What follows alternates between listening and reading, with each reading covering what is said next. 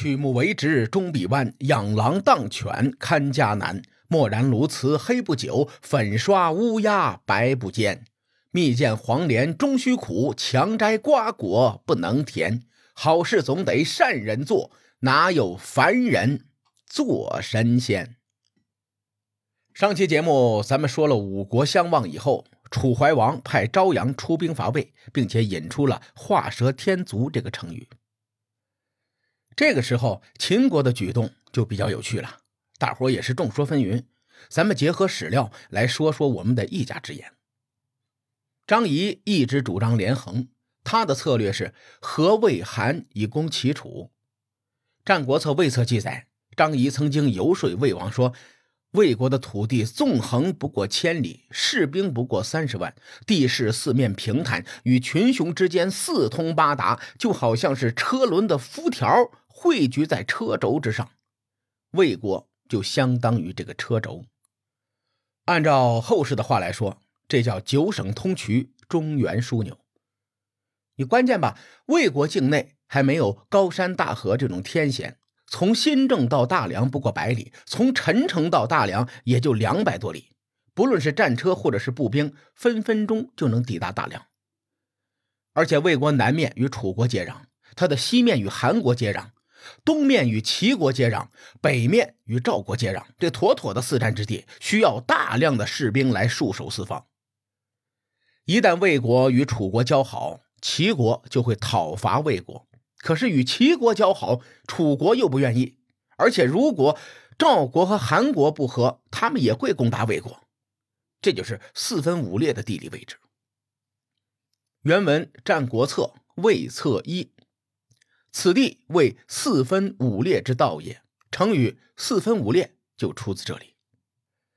再说，各个诸侯之间之所以合纵结盟，还不是因为想要谋取自身的利益吗？可是同父同母的亲兄弟，还经常因为钱财的事情争斗不休，更何况诸侯们想用一纸空文来约束彼此的行为，那就太荒唐了。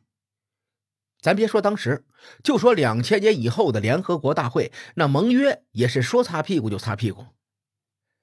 张仪接着说：“大王，您要是不依靠秦国，秦国就会出兵攻打魏国，并且占据卷地、兖地、燕等大片土地，同时威胁老魏国夺取老魏国的晋阳地区。”他说的这些地方啊，大部分是沿黄河分布的。大致成一条直线，直接切断了合纵的南北方向的联军。这地图我放在节目后面，大伙有兴趣可以看一看。看完地图，咱们可以发现，秦军如果想要达到切断合纵诸侯国的交通要道，那必须要联合韩国。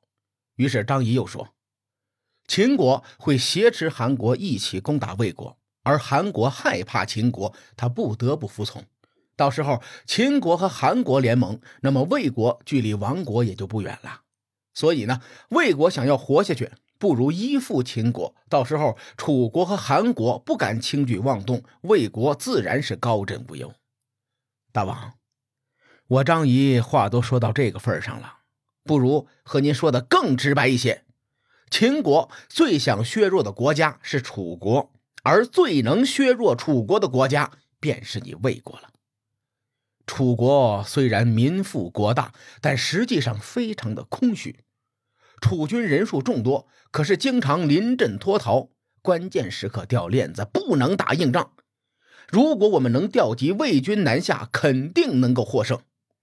您看，削弱楚国对魏国和秦国都有好处。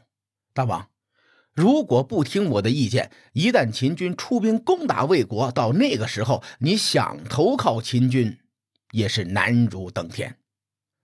退一步说，主张合纵的那些谋士，他们说话慷慨激昂，但没有多少靠谱的，纯粹是战国大忽悠。他们只要说服一个国家，便能高官厚禄，享受荣华富贵。要是再与某个诸侯结盟对抗秦国，那封侯拜相也是指日可待呀。所以，主张合纵的谋士们四处宣扬合纵的好处。如此一来，积雨沉舟，群倾折轴，众口铄金，所以大王要深思熟虑呀。成语“积雨沉舟”和“群倾折轴”都出自《战国策》。众口铄金呢，最早出自《国语》，《战国策》是引用而来。这三个成语大意都是小的祸患积累起来会酿成严重的后果。张仪三个成语脱口而出，魏王也很给力，直接是一键三连。他对张仪说：“哎呀，是寡人愚昧无知了，以前的谋划错了。魏国愿意成为秦国的藩属国，并为秦王修筑行宫，春秋两季为秦国祭祀纳贡，并献出河外之地以示诚意。”《战国策》中的这个记载，我们很难推定发生在哪一年，而且记载的史料有后人加工的成分在里头。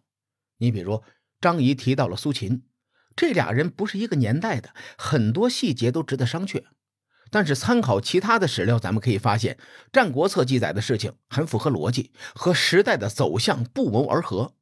而且从张仪后面的经历来说，魏王肯定是采纳了张仪的策略。《战国策》中的这个记载是张仪连横外交的最好体现。列位可以从这段记载当中非常宏观的把握住张仪连横的核心思想。说完这个，咱们再说说细节，来反推《史记》中的记载。《史记·张仪列传》说，公元前三百二十二年，张仪曾经与齐国和楚国的相国在聂桑相见。聂桑就是今天的采桑。今天江苏省沛县的西南，当时这三个国家应该是第一梯队的强国，可惜史书没有记载他们相见的目的。但是说来也巧啊，五国相望的成员都没有参加这次会见，由此可见，当时战国群雄们对合纵之事是各有各的立场。张仪回来之后，秦惠文王就罢免了张仪的相国之位，张仪则顺理成章地前往魏国拜相。说到这里，《史记》的记载有一个逻辑上的漏洞。按照《史记》的记载，张仪离开秦国之后，他到了魏国，就成了魏国的相国。魏惠王又不傻，当时秦国有地利优势，魏国是四战之地。如果张仪同时两国拜相，魏惠王会担心局面失控。他为什么会立即让张仪做相国呢？况且魏国的西首公孙衍更是将张仪视为眼中钉、肉中刺。列位，当年公孙衍在秦国担任大良造的时候，就是被张仪挤兑走的。现在张仪跑到魏国来，公孙衍一定会和张仪斗个死去活来。另外，当时魏国的相国依然是惠师，惠师是合纵派的始祖，他主张联合齐楚来对抗秦国，他也不会欢迎张仪的。在这种局面下，张仪立刻成为魏国的相国，这件事儿显然很不符合逻辑。当然了，《史记》随后给出了答案。书中记载说，张仪准备借秦国之力，让魏惠王先服从秦国，然后逼迫其他的诸侯效仿魏国。结果魏惠王不肯，于是秦惠文王大怒，出兵攻取了魏国的曲沃和平州两地。这两个地方。曲沃靠近三门峡，在函谷关北面不远，也是春秋名城了。可是平州在山西省晋中市，这个地方在太原盆地的南口，这两个地方相距两百多公里，可见秦军是南北分兵逼迫魏国。而且秦惠文王暗中厚待张仪，张仪无以为报，便更加努力地完成连横事业。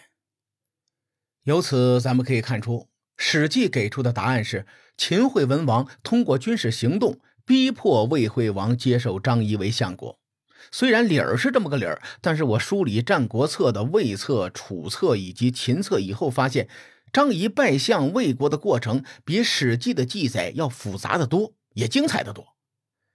至于其中还有哪些精彩，各位看官，咱们下回分解。书海沉沉浮浮，千秋功过留于后人说。我是西域说书人介子先生，下期节目咱们继续聊战国博弈。